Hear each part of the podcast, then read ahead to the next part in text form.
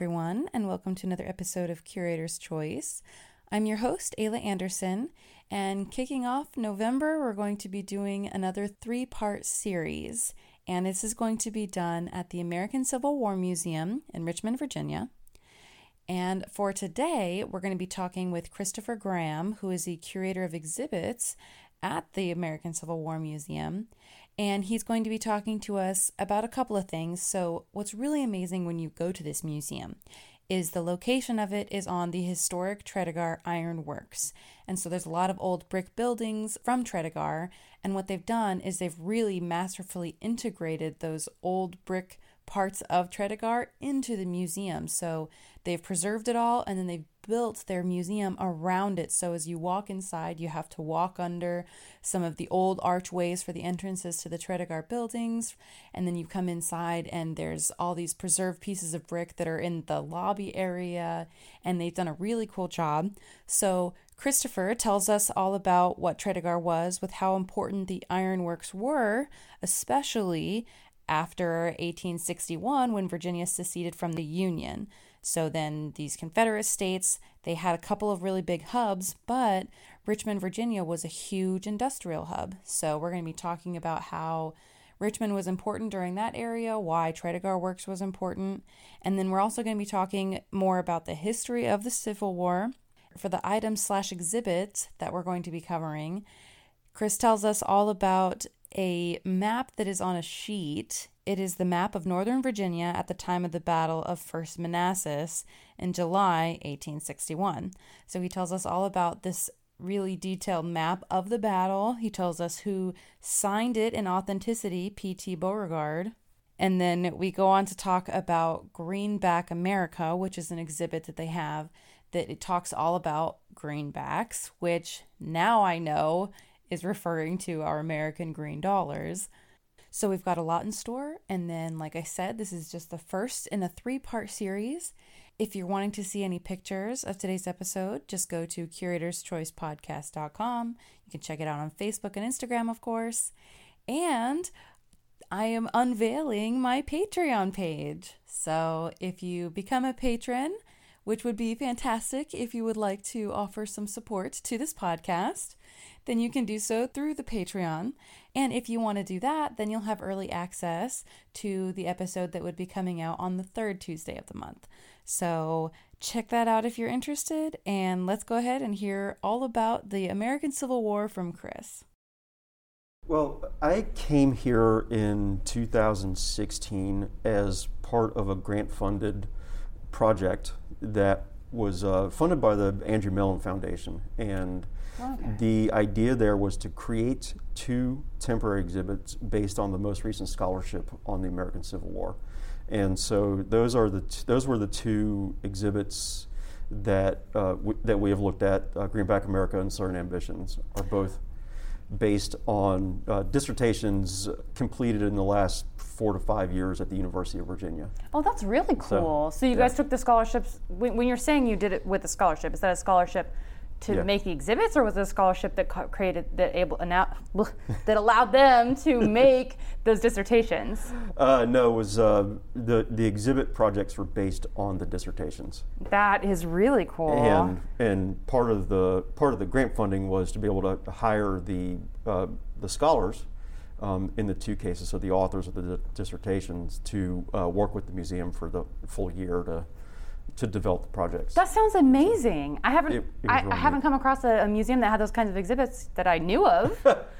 we, we, we try, it's important to us at the Civil War Museum to make sure that we root everything we do in, in the newest and best scholarship on the American Civil War because uh, the, the, ju- just the layers of what people know uh, what people have learned, how people have grown knowing this particular topic, unlike any other topic in American history, is complex and complicated. And, and so we really make sure that kind of we tell stories based on what's in the newest and best scholarship. That's obviously so, the smartest way to do it too. That's really, really awesome. so. we're at the historic Tredegar Steel Works. Historic Tredegar or it was known then as Tredegar, Tredegar Ironworks. Okay, and that's basically like this complex of buildings that you guys have around you. That's all brick. You yes. You guys have preserved quite a bit of it, mm-hmm. and it's integrated into the museum's design. Right. The uh, the new museum that opened in 2000, 2018. I just had it yeah, too. 18, yeah, it opened in yeah 18. Okay, okay, here we go. It was 2019. 19, the okay. the plans to build our new facility, which opened in May of 2019. Okay. All right. Fair. So you guys opened the new one in 2019, and that is this building. That's the building we're in now. Yeah. Okay. Um, and this the building we're in now was built for this purpose, and so. And what was so significant about the Tredegar Ironworks? Uh, Tredegar Ironworks was one of the leading ironworks in the slave states prior to the Civil War. Uh, certainly, there are a number of small ironworks around the the, uh, the slave states, but Tredegar was one of the largest and it was owned by a man named Joseph Reed Anderson, a West Point graduate, who turned to iron manufacturing in the antebellum period, and he employed immigrants from Wales and England and Ireland, and he employed enslaved people as well. In fact, at Tredegar was Tredegar was one of the pioneer locations for kind of experimenting with uh, factory industrial slavery, factory-based slavery. Okay. And and certainly many forward-looking uh, pro-slavery Americans were trying to figure out ways for slavery to work beyond agriculture. Where else would it work? Could it work in factories? Could it work in mines? Could it work in on railroads um, and railroad construction? And Anderson was one of the pioneers in trying to figure out and prove that yes, slavery can work in industrial settings. Great. As well. and uh, he manufactured uh, railroad equipment, uh, everything from the stringers to the, to the spikes to boilers and parts for steam engines, whether it's in, uh, for railroads or for other kind of steam other other steam engine needs. I don't know what, mm-hmm. how would you describe mm-hmm. describe that. And uh, he, I think he, I don't know the details all that well, but I think he may have engaged in some armament manufacturing. But certainly, when Virginia seceded from the Union in April of 1861, the Confederate States was eager to uh, have Virginia's resources, not only in manpower and agricultural production and kind of just ge- the geographic scope of extending the Confederate States to the Mason-Dixon line, but also uh, one of the one of the features of getting Virginia in the Confederate States was that Joseph Reed Anderson's Tredegar Iron Works was here, and Anderson turned toward uh, the production of particularly cannons and artillery ammunition for the Confederate States during the war. He continued making railroad parts he also made other iron products for military and naval service, and so mm-hmm. the iron plating for the CSS Virginia, formerly known as the USS Merrimack, uh, was produced here at Tredegar Iron Works, wow. and uh, we have some of the test plates that he made on in several of our exhibits right now. Oh, so, very cool. Um, that are th- those were made here as well. So it was, and, I mean, a really, really, really important industrial area, and so very important when Confederacy was looking for places. It was like we we would like to scoop you up and bring you with us. yes, yes, yes. Very important in their effort. Yep. So that kind of you know that history like you were saying earlier you know mm-hmm. it's it's it's a complicated history but that's one of the main reasons why i wanted to come here is because mm-hmm. i mean mm-hmm. it's really really relevant today obviously what you guys are doing here trying to to make that education easy and easily accessible to everyone yeah so and now that we're thinking about it, I'm going to riff a little bit. Now that we're thinking about it, um, riff, riff away. Th- th- this whole James River waterfront that the Tredegar Ironworks was a part of um, stretched for about a mile between just upriver from here down to Rocketts Landing, where uh, some naval store naval industries were were located. Uh, really, kind of in, encapsulated uh, what many for them forward-looking pro-slavery uh, nationalists and internationalists thought the Confederacy Confederate States could be. And so we've got industry, we've got international trade, we've got industrial slavery, and uh, we've got the slave trade itself, which is also part of the waterfront that's down here. And these are, these are all slavery based or slavery associated enterprises that the Confederate States and kind of pro slavery nationalists prior to the war and Confederate States during the war imagined that kind of what they were going to contribute to to uh, the development of their nation, but development of the the nation's place in in global commerce mm-hmm. and uh, the community of nations. And it kind of uh, it's helpful to see the Confederate vision from here, and to and to get past the idea that it's simply something that uh, happened in the countryside, happened on plantations, happened on farms, um, and was a soon to be relic of uh, modern America mm-hmm. uh, because these Confederates fully had a vision for how slavery would continue to be updated and be a modern practice um, in American life in the future. And we also see in on the waterfront uh, the places where black people worked to assault, undermine, and attack slavery, and chiefly by escape, by mm-hmm. resistance, mm-hmm. Um, by ways that enslaved factory workers pushed back against their white overseers, and the ways that that black people used the commerce and shipping out of the Richmond waterfront to facilitate their own self-emancipation, their own escape from slavery into free states yeah. and the safety of free states, whether it's uh, Philadelphia or Canada. There are any number of documented cases from Henry Box Brown, who worked in a uh, worked in a tobacco factory here in Richmond on the waterfront and literally mailed himself to Philadelphia in a box. Oh, so I did hear uh, about this story yes. when I was yeah, when yeah. I was young and in the, in the history books. I remember that. I didn't know that that was Richmond though. Yeah, yeah, that is. And if you walk down the Canal Walk uh, after after a while, after you get past 14th Street, you'll see a little uh, memorial statue to that. It's kind of a representation of a, a, a wooden crate of the size that he mailed himself in. Wow. Um, and certainly any number of people that stowed away on uh, ships that left uh, Rocketts Landing and Shockoe Bottom um, for northern ports. Uh, there are several uh, people who who left Richmond and escaped slavery that way, who uh, landed in Philadelphia and reported their stories to William Still, uh, who collected testimony of people escaping from slavery and published it as the Underground Railroad. It's a lot of great first person testimony of people, uh, their experiences in slavery and their ways uh, that they had escaped from it. And he followed up with a lot of people as well and tracked their lives in freedom a bit with continuing correspondence. And so which i feel uh, like is a little bit more lacking in history right? Like i feel like we have a lot of the stories of when they were enslaved but the freedom part kind of gets left out. Sure Sure. Well, yeah. at least from yeah, from, the, from what I've heard, I haven't heard a lot of the, right, right. the after freedom stories. We did go up to Niagara Falls and yes. we visited the Underground Railroad Heritage mm-hmm. Center, and that was kind of where we heard some of those stories as mm-hmm. well, like mm-hmm. the post freedom.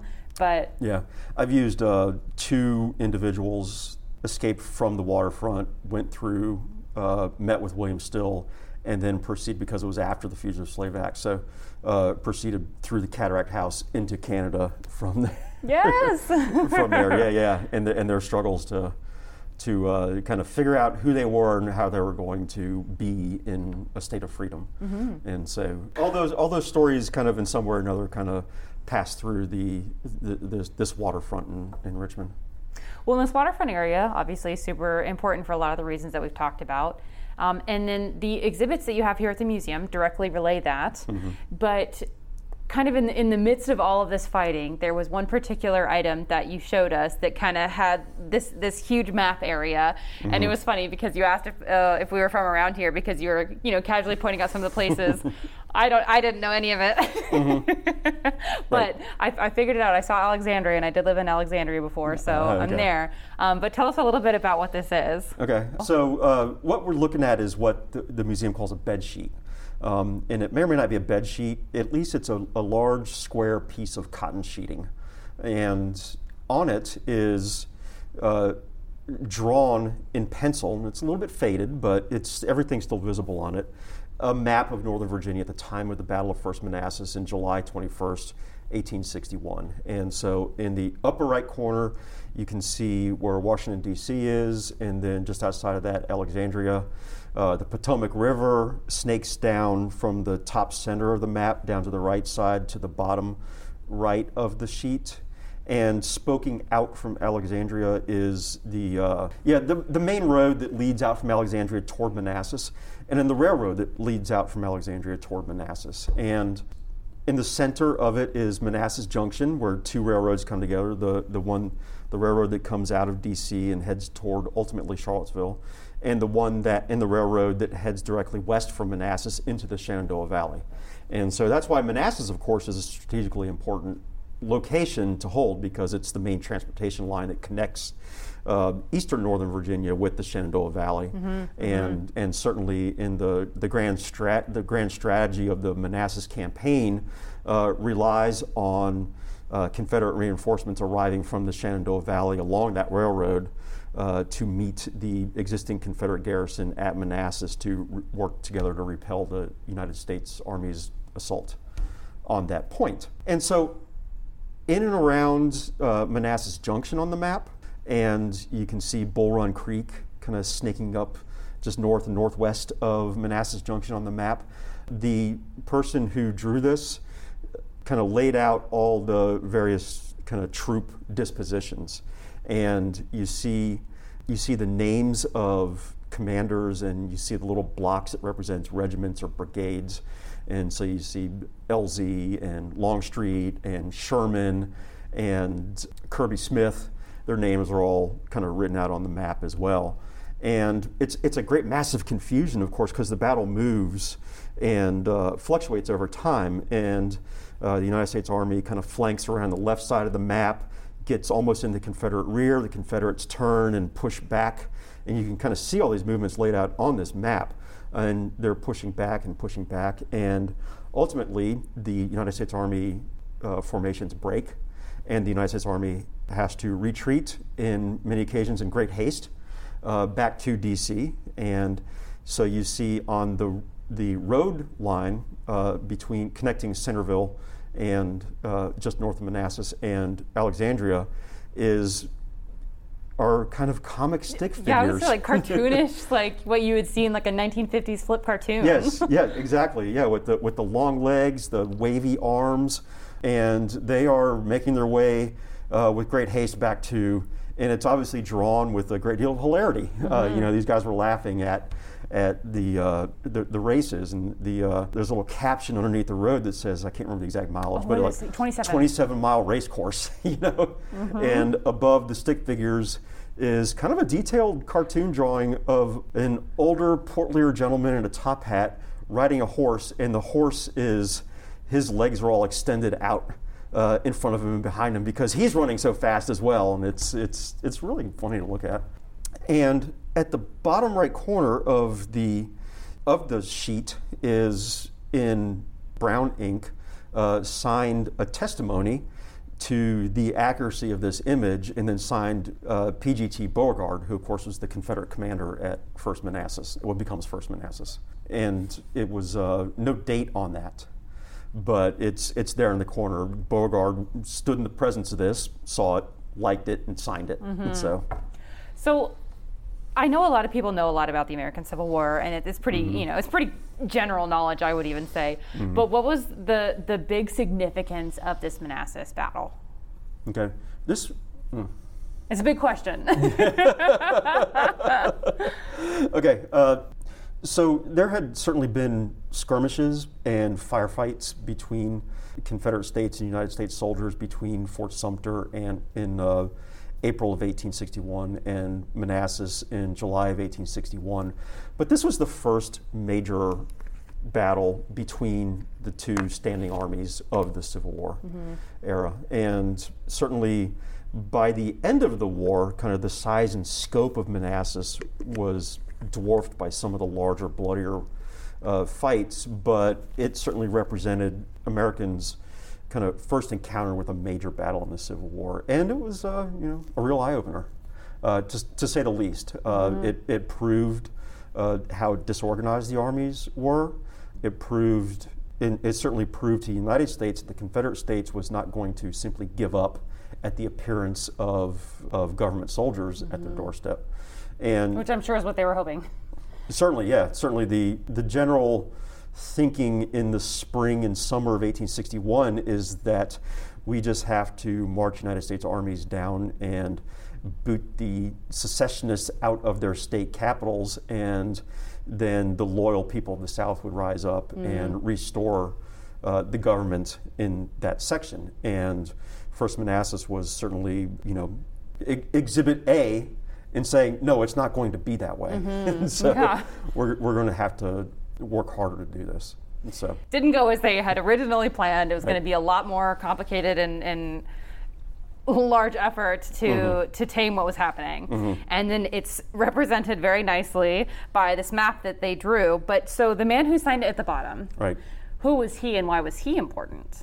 So uh, Pierre Gustave Toutant Beauregard was a native of uh, New Orleans, Louisiana. He was a Creole descent, uh, but he had been to the United States Military Academy at West Point and served in the regular U.S. Army uh, prior to the Civil War. And he was. Uh, he was a, a mid-ranking officer in the United States Army prior to the war, and one of the highest-ranking officers to resign from the U.S. Army and join the Confederate States at his uh, earliest uh, moments of life. And so, he was assigned to the garrison in Charleston, South Carolina, and was the Confederate commander at the Battle of Fort Sumter in Okay. April of 1861. And so he was, uh, for uh, about a year, the most popular within the Confederate States military commander that they had in the field.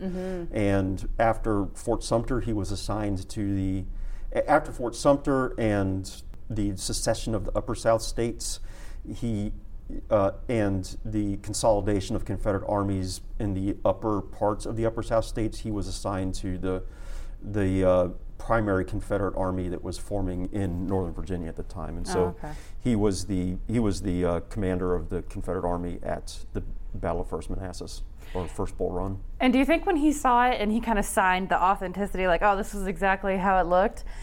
I mean, obviously there was probably some bias there. He probably particularly loved the look of them running and fleeing away looking cartoonish. But looking at it historically, do you think that it was pretty accurately done, minus the artistic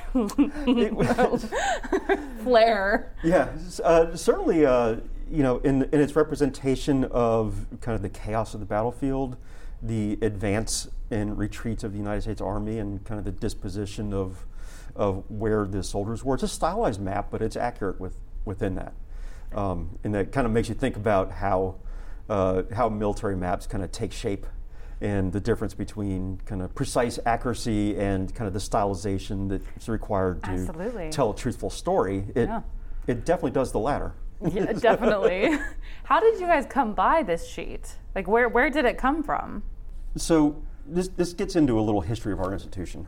Um, is that the American Civil War Museum today is the result of a merger between two other institutions, two other museums. Okay. And the, the, the first, the newest one, was the American Civil War Center that was founded here at Historic Tredegar in 2006.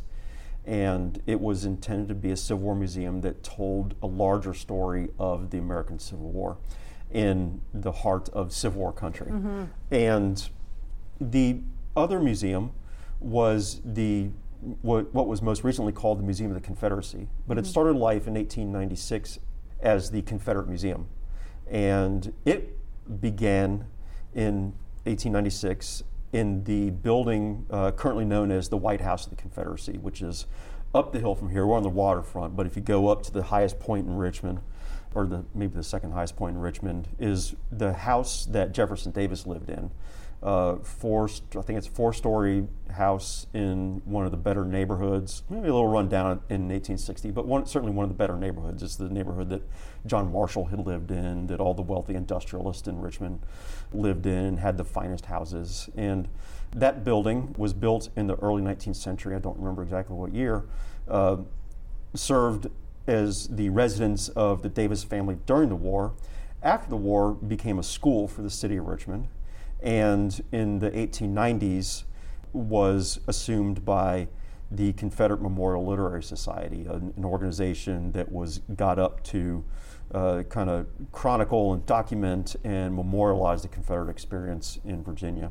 And they aspired to be a national museum, and so uh, through their own contacts and through their friends in the United Daughters of the Confederacy, uh, the ladies of the Confederate Memorial Literary Society were able to collect artifacts from across the former Confederate states to bring into the museum. And so the bulk of our collection these days, and certainly Robert can tell you more about our collection when you talk to him. Have get get him uh, to tell you the details okay. in terms of numbers. the bulk of our collection came to came to that museum in the uh, 1890s, 19aughts, 1910s, 1920s, and were donated by the original users of the objects uh, and their descendants and friends. And then anyone else who had a Civil War artifact laying around they wanted to get rid of. They came mm-hmm. into mm-hmm. this museum. Definitely. And so, um, and so there's a tremendous collection. The, the Confederate Museum amassed a tremendous collection of objects re- related to the, the most prominent people in the Confederate experience, the Davis family, Robert E. Lee, and, and them, uh, down to ordinary uh, common soldiers and uh, women on the home front are all uh, represented in this. And in the great bulk of things, uh, we can we can look at them. We can look at these objects and artifacts and kind of ask them new questions and think about uh, what they're telling us. And we can look back at what they collected and say, well, there's a lot of stuff. There's a lot of objects in here. I think that represent to some extent an African American experience within the Confederate States, or that represent you know, sufferers on the home front as victims of Confederate policy rather than as sufferers on the home front who uh, sanctified the Confederate States by their suffering. Uh, you know, we can kind of slightly tweak and understand those stories from different angles. And so this object came to us in those years. So this this object that uh, that we're calling a bed sheet, this is large cotton sheet that, with the map drawn on it, was donated in 1918. And the, the note that came with the donor said that it was presented by Dr. J.C. Nott, surgeon in charge of a temporary hospital. Okay, and that's not N O T T. That, if you don't know anything about Southern history, particularly the antebellum South. Let's assume that I do not. Yes, uh, that'll go right by you and say, oh, yeah, some medical doctor who served in the Confederate And that's what just happened, yes. Yeah, okay. I was nodding my head like, um, oh, yes, of course, the Nott, yes. Um, but study uh, the antebellum South and uh, particularly slavery and pro slavery uh, justifications uh, or pro slavery rhetoric, and all of a sudden, oh, Dr. J.C. Nott, I've heard that name before. He's kind of important. So, Dr. Nott, is Josiah C. Nott, um, was uh, initially from Charleston, South Carolina, but uh, moved to uh, Mobile, Alabama, and made a name for himself there. And he made a name for himself as, as many uh, Southern medical doctors did in the antebellum period as as uh, a specialist in tropical diseases. He could he could treat malaria. He could treat um, all of the all of the things that troubled Southerners in the hotter climes. You mm-hmm, know mm-hmm. Um, that, that they didn't think really bothered people north of the Mason-Dixon line. Um, and as a and and he was nationally famous for someone who knew how to deal with what they call tropical diseases. And he was also nationally famous for, for his thinking about the medical condition of enslaved African Americans uh, prior to the war. And he not only thought medically, but he thought anthropologically about black people. And he published his thoughts. And he, uh, he came to several uh, conclusions that sound sort of odd to us today. So he developed this idea of drapetomania, huh. which what he described it as it's a predilection that black people have to run away. Oh, it's a predilection. oh my word! It's a disease that causes black people to run away. And oh, his scientific opinion. Yes, and he was a practicing uh, doctor. Yeah. This is great news. Mm-hmm. And and uh, that may have been uh, if if if if what I know is correct, that may have been kind of a a, a way to help owners uh, make insurance claims on runaway slaves. Like say, this is oh. a this, oh. this was a medical problem that my the the person I was enslaving had, mm-hmm. and so it wasn't anything I did. Real convenient. Um, yeah. So Nott was uh, in his anthropological studies of the races at the time uh, was known for being one of the lead thinkers on the idea of polygenesis. So poly, many, genesis, origin. So, and what that means is is that he looked at anthropology and said that people of African descent and people of European descent are descended from separate beings, Okay. separate species. These are separate species. Um, and naturally, of course, that justifies the enslavement. It made it a lot easier Yeah. for them. Yeah, and this was not. This was a, a remarkably uh, controversial opinion at the time, and, and because this because he was this was part of the debate that had been ongoing in the 19th century, but was really crystallized by uh, Darwin and his uh, his theories of evolution and the descent of man um, about the origins of humanity from that way, and that in kind of Darwin's theses kind of explained how uh, people of uh, European descent, people of African descent, may have come from a similar point of origin. Uh, and it was also uh, controversial amongst uh, religi- in religious circles, in evangelical circles, and uh, in which they their scientific text, of course, was the Bible, and the Bible is Adam and Eve, and everyone descends from Adam and Eve, and so uh, pro-slavery evangelical Christians argued with Nott over these theories, but certainly uh, he was well known uh, for uh, promulgating these theories. And so, naturally, of course, uh, you would think someone who maintains uh, one of the more extreme pro slavery positions of polygenesis. Uh, he is enthusiastic about the secession and creation of the Confederate States. Mm, absolutely. So um, I'm going to do some math here. So in 1861, at the time of First Manassas, uh, Nott is 57 years old. So he is uh, too old, uh, one way or another, by statute or and probably by his physical abilities, to join the army. Um, but he is so enthusiastic about the outbreak of war that he makes his way on his own to uh, Northern Virginia, where uh, PGT Beauregard's Army of Virginia was uh, stationed, and he everyone knew this battle was coming, and he made it his mission to be there when it happened. Um, certainly, he stopped in Richmond and visited Alabama troops and visited his sons, I believe, who were in the army at the time. Uh, but he got to the field, um, and he, on the day of the battle, he accompanied uh, Beauregard's staff around the field, and he kind of went back and forth between watching what the generals were doing and treating wounded soldiers on the field. And so he was, he kept himself busy that day. Um, and when the battle was over, of course, there is uh, little kind of expectation that uh, either of these armies are going to need to uh, triage, care for uh, thousands and thousands of wounded soldiers, and so it's it's, uh, it's to, to, to say the medical aftermath is uh, a bit chaotic is a bit of an understatement. Um, but temporary hospitals were set up, and uh, in every place between Richmond and Northern Virginia, and so that includes uh, railroad, you know, Richmond, but also railroad depots like Gordonsville and Orange Courthouse, and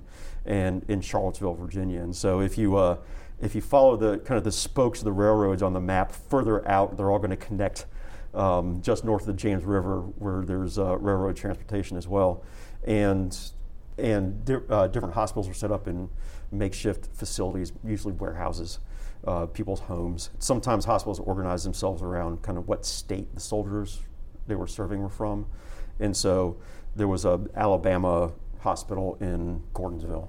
Uh, there was an Alabama hospital in Richmond, and so Josiah Nott spent the next several months uh, kind of tending to Alabama soldiers at hospitals between Richmond and uh, Charlottesville, Virginia, including Gordonsville, Why specifically Alabama? Because that's where he was from. He identified with uh, Alabama soldiers, okay. and certainly there were hospitals for North Carolina troops and hospitals for Virginia troops, and uh, and that system kind of maintained itself a little bit over as the as the uh, medical uh, infrastructure matured, but uh, it largely broke down into kind of major kind of uh, general hospitals in, in, in, at various places in Richmond where just all the soldiers came in. And so, did Josiah Nott um, draw this map? I, I don't know. No one knows. Um, it's uh, from the language of the donor, it would seem that he may have gotten it from a wounded soldier in one of these hospitals that he was at. uh, between July and September of 1861, but it's just not entirely clear from the language of the donation mm-hmm. if, if that was something that he made or he just got from someone. Uh, certainly, he had it that summer because Beauregard was there to sign it mm-hmm. uh, for him. Because in September, he left Virginia and he went back to Mobile, Alabama, and he his main project was to uh, w- was to raise money for Alabama soldiers in hospitals, and and he he did that by uh, by delivering kind of his personal history of the Battle of Manassas uh, to an audience in Mobile, Alabama, and so you kind of pay to get in, and then he forwards all the proceeds to the hospitals. And he preceded this by writing uh, a very florid letter about the uh, about the battle that papers all over not only the Confederate States but some papers in the in the United States, including the New York Times, republished his letter about it because he was a well enough known individual that, like, hey, we know that guy, uh, Josiah Nott. Let's and here's an interesting letter from his view on what happened. Mm-hmm. And we're in New York Times. We, are the New York Times, but we'll still publish it. It's noteworthy that he has something to say. Um, and and then he delivered a lecture on the Battle of uh, Manassas in September of 1861 at the uh, the Oddfellows Hall in uh, Mobile, Alabama. Um, now the question is, uh, did he, if he made this map, did he make it for this lecture? Mm-hmm. I don't know. Did he display this at this lecture? I like to think he did. There's no evidence one way or another because uh, his lecture probably follows his lengthy letter to the newspapers, but otherwise uh, we don't have any description of at this point of what the lecture hall how it was bedecked with mm-hmm. uh, you know decorations and whatnot. Um, I like to think that he did tack it up to a board and use it as part of his as part of his demonstration. Uh, and I can only tell that he only ever gave this lecture at, at one point. Uh, shortly after, uh, he settled down a little bit and uh, and uh, assumed duties of a hospital administrator for the Confederate military and navy in Mobile, Alabama, and served in that capacity until uh, the end of the war. Wow. After the war, he moved to New York City. What? Didn't see that coming. Surprise um, ending. well, uh, it, it's even worse. He moved to New York City because he was interested in pursuing a career in gynecology. Oh, Lord have mercy. and we don't have to get into that. Let's not. That's, that's, that's not going to end well for anyone. that's a whole new catastrophe. so, amazing backstory to a map on a sheet. That mm-hmm. was really interesting. Yeah. And then, so we have the sheet, and then we also have, you wanted to talk about the Greenbacks exhibit, correct? Greenback America. Greenback America. Right. So when, when um, I read that in an email, I'm going to be real with you, I had no idea what that meant. Sure. All right. Now I know, but uh, let's just pretend like I still have no idea. Okay. What's your Greenback exhibit? But you know what a Greenback is, right? I didn't. I didn't what? until I read that, and then I looked it up in Dakota. All right. Okay. Everyone stop judging me for a second. I can't know everything. okay. All right, here, here, here's what we'll do. Okay. This is for you or for anyone who's listening. Go into your. Sorry. My high school Velcro wallet makes so much noise. Uh, go into your wallet and get out a dollar bill. Okay. Okay. Um, and what you're holding in your hand is the modern version of what we call a greenback. Um, it's what makes it a greenback. Um, the back is green? That's that's sort of one way of describing it. Um, this is an artifact of the Civil War. Really? Um, and the best part of these, this artifact is if you look on the most boring part of it, you'll see a line that says, This note is legal tender for all debts, public and private. That specifically is what makes this a Civil War artifact. Um, so everyone, maybe, I don't know, certainly in you know, if I asked you to get your wallet out in 1980, it would be different. But you know, we're all using debit cards now. But this is um, true. Right. Everyone who has cash on them has an artifact of the Civil War on them, and it's uh, not only this money made by the United States government, but this promise that's in the legal tender notice that this is worth something. Okay. And that's the thing here. It's just a promise that it's worth something. Okay. Um, okay. So I'm going to leave you hanging there Okay. And we're gonna get back around to the right. to the larger story. All right. So um, the uh, I'll put my noisy wallet away real quick. Your Velcro wallet, get with the times. um, okay, so uh, what we're looking at in Greenback America is is the idea that um, is that the United States that was restored and preserved and or preserved in 1865 was a different nation from the one that broke apart in 1860 and 1861. Okay. Um, and what does that mean? That means that because of the war, things changed. And because of the need to pay for the war, because of the opportunity of pro slavery congressmen and senators being absent from Congress, uh, Congress was able to initiate and enact a bunch of different policies favored by the Republican Party. Um, these all produced uh, changes in the, the very nature of the federal government and the idea of and in the idea of federalism in general about who decides many of these things about the future of this country and what policies are we going to do to develop the future of this nation. Um, and some of these uh, derive specifically from contingency, from the need to make quick decisions to solve a problem that have unintended outcomes because of the war. Okay, so what's the situation with money prior to uh, the Civil War? So money, paper bills, are issued by banks, private banks.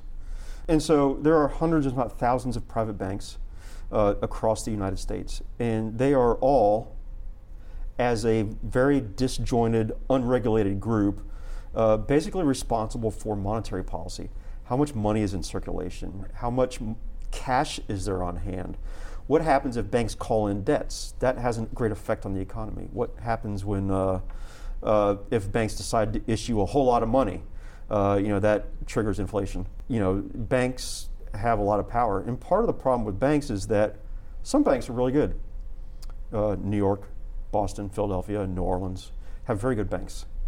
If I'm in Kentucky and I get a banknote, a paper money bill from a bank in New Orleans or a bank in Philadelphia, I'm like, I can take this down to the general store and they're going to they're going to trust that this bill is worth what it says it is. So if this is a $10 bill, they know that they can return it to that original bank and get redeemed that amount in gold.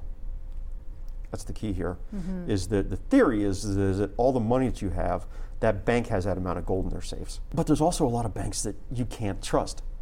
Um, and there's no regulation. There's some state regulation, Louisiana and in, in Pennsylvania have very good state regulations, so you can trust banks from this. But banks in Michigan, Wisconsin, Ohio, who knows what's going on with those banks? So if I'm in uh, North Carolina and I get uh, something issued on the Bank of Toledo, Ohio, and you know, if I'm in Fayetteville, North Carolina, I'm going. I have never heard of these people.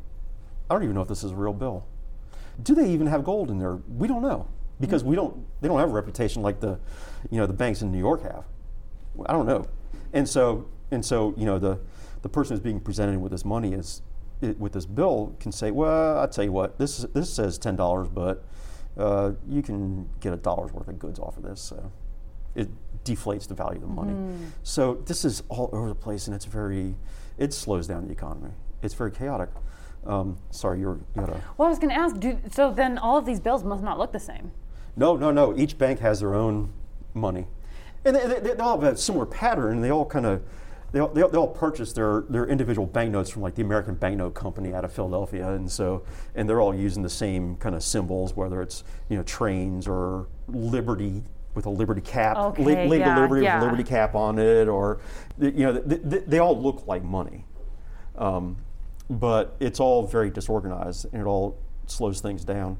Okay, and it's all controlled by banks and not the government. So, uh, what happens when the war breaks out? They very quickly figure out that by the end of 1861, the United States estimates that this is um, the uh, United States war planners in the Lincoln administration uh, figure this war is going to cost 250 million dollars a day, and that that is everything from uh, paying government contracts to people who are making uniform parts to paying soldiers themselves, to buying the lumber and the nails and the tents and the guns and everything. And so um, it, you know, this is going to cost a lot of money. The United States government does not have that kind of money laying around. Now, how does the United States traditionally raise money for wars? Uh, they borrow it. They borrow it from banks by selling bonds. And uh, ultimately, uh, the United States does uh, finance the war through bond sales chiefly, but that's a time consuming process. Uh, United States government is not going to tax that much money because taxing then is just as unpopular as it is now. The United States government is not going to confiscate property or goods to finance this thing. Ultimately, the Confederate States actually does that. And, and so their alternative is to say, well, we will just make money. All right. Now, it's not unheard of, the idea that you can make money, but everyone said, uh, well, if you start making money, uh, first of all, you don't have the gold to back it up. And second of all, that's going to create so much inflation, it's going to destroy the economy because we're just f- putting $250 million of straight cash unbacked by gold into the economy. All prices are going to go up. Um, and no one's going to be able to afford anything, and and it's going to be a disaster.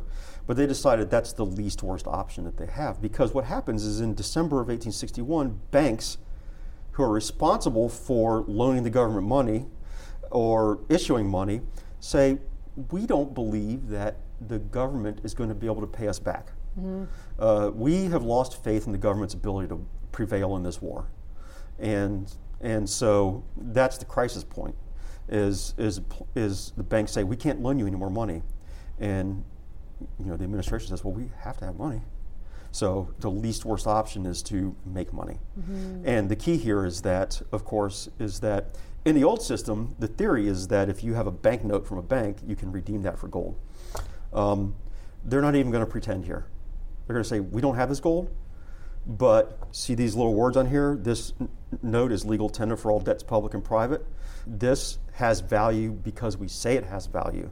And that's, of course, where the, where the name comes from. It's backed by not gold, but just the, the green ink on the back of it. Um, okay. On the back and front of it. So it's just backed by green, just greenbacks. And so uh, the United States government ended up making millions of dollars of banknotes. But along with that, the United States government instituted some serious banking reforms and kind of national, to an extent, national. I'm probably using incorrect terms here, but kind of na- didn't nationalize banks, but uh, looped banks into a national system of monetary policy by chartering banks.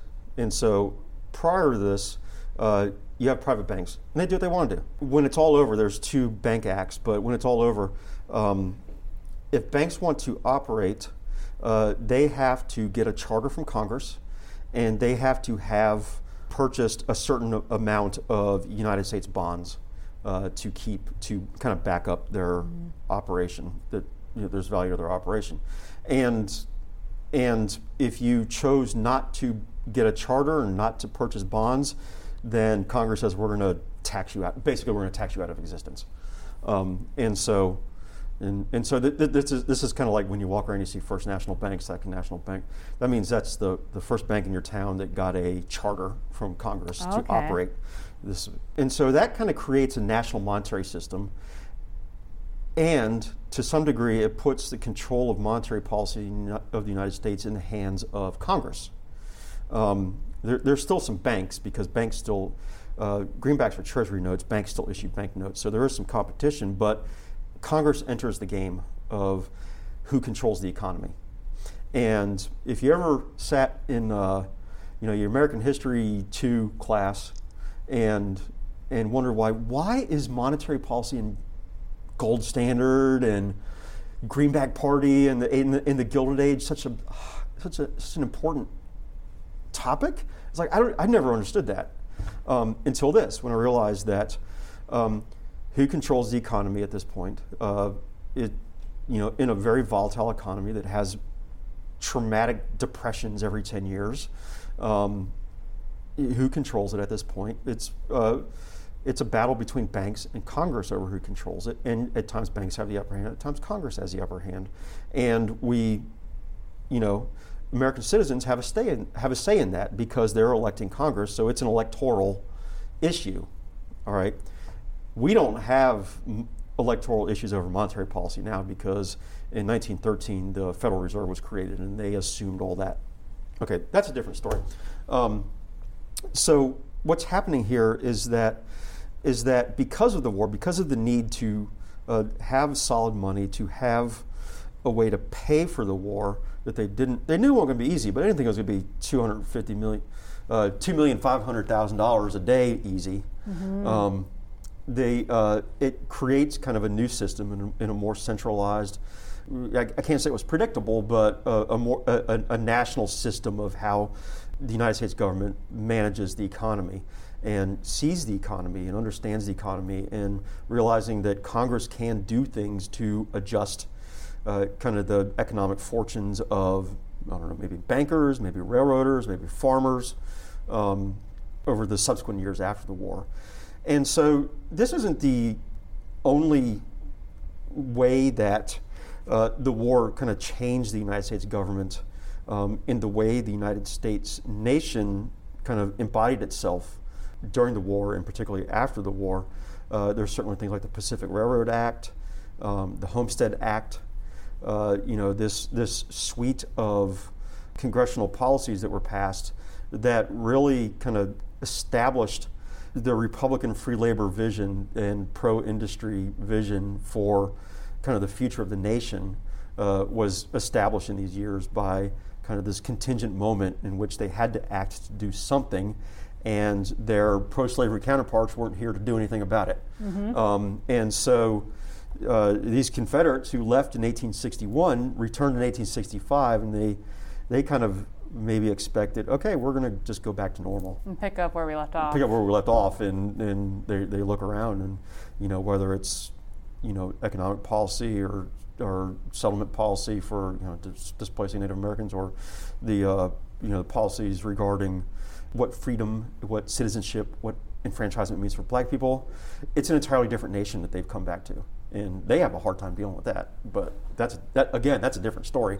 But Greenback America, as we walk through this decision-making process, and we see that this isn't just a you kind of, we encounter places where this isn't just a matter of kind of dry politics, but we see the ways that Americans kind of make meaning out of that dry politics, and they say that you know some Americans are extremely skeptical of greenbacks and they say this is a symptom of everything that's wrong with the Lincoln administration. Um, or they look at greenbacks and say that you cannot get any more patriotic than this.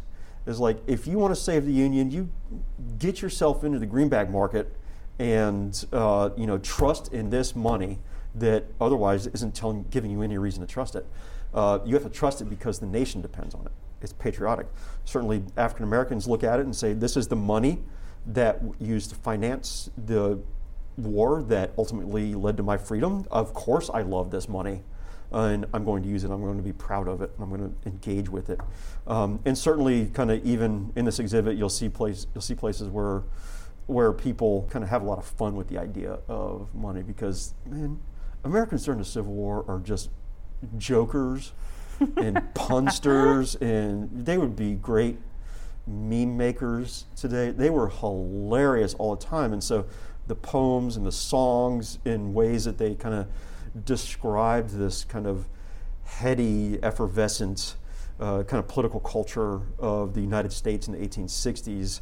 Uh, you know, whether they're talking about emancipation or they're talking about greenbacks and monetary policy, they are having fun with that. And that's how they make meaning out of it. So it's, uh, you know, we, we can take these dry, topics of monetary policy and see that no, here's how, here's how and why this means so much to Americans and what that meaning, whether they liked it or they didn't like it, uh, kind of really uh, gave meaning to the entire experience of the war, the entire experience of the Union, um, the experience of emancipation, and the experience of the future of this nation that, that, that's being generated and encountered uh, during the Civil War. And I think you can really feel it when you walk into that exhibit space because you first walk in and you see like a river of money flowing above your head and yep. you see all these bright green colors. And so it's not really just like this boring topic in history of, oh, well, you didn't know if you could trust the government or not with our money. But mm-hmm. you go mm-hmm. into the space and it is, it's really, really fun. And there's cartoons everywhere. And mm-hmm. um, so, yeah, yeah, you guys did a really good job right. with it. and, and it takes us up to 1913. Um, and, and in that way, I hope that we can show that that you know the, the, the impact of the civil we can talk about the civil war and its impact and, and kind of the meaning making that it has uh, well beyond 1861 to 1865 or 61 to 76 and say that th- th- this thing is a, a, thing that just really reshaped American life for so much longer than that. Um, and I'm glad you said River Money because that's actually the name of that feature. Oh, look at that! you did not, you had no idea. I think that just obviously goes to show you guys designed it perfectly because I just it worked out perfect. Yeah, yeah. Because um, Mike Karras was our uh, was our postdoctoral fellow who worked, who did the research for this exhibit, and he always likes to point out that uh, money doesn't mean anything unless it's moving. Um, you know, you put a you know dollar bill in my wallet, and as long as that sits there, it's just a piece of paper in my wallet. But when I, you know, drive home and you know grab a can of beer on the way, you know, all of a sudden that creates value mm-hmm. in the system, mm-hmm. and so money moving around the nation, whether it's from you know private bank to private bank or in and out of a Federal Reserve system is is where it matters. And so we wanted to kind of demonstrate the, a flow of money, and so we just started calling it the river of money. well, it works perfect.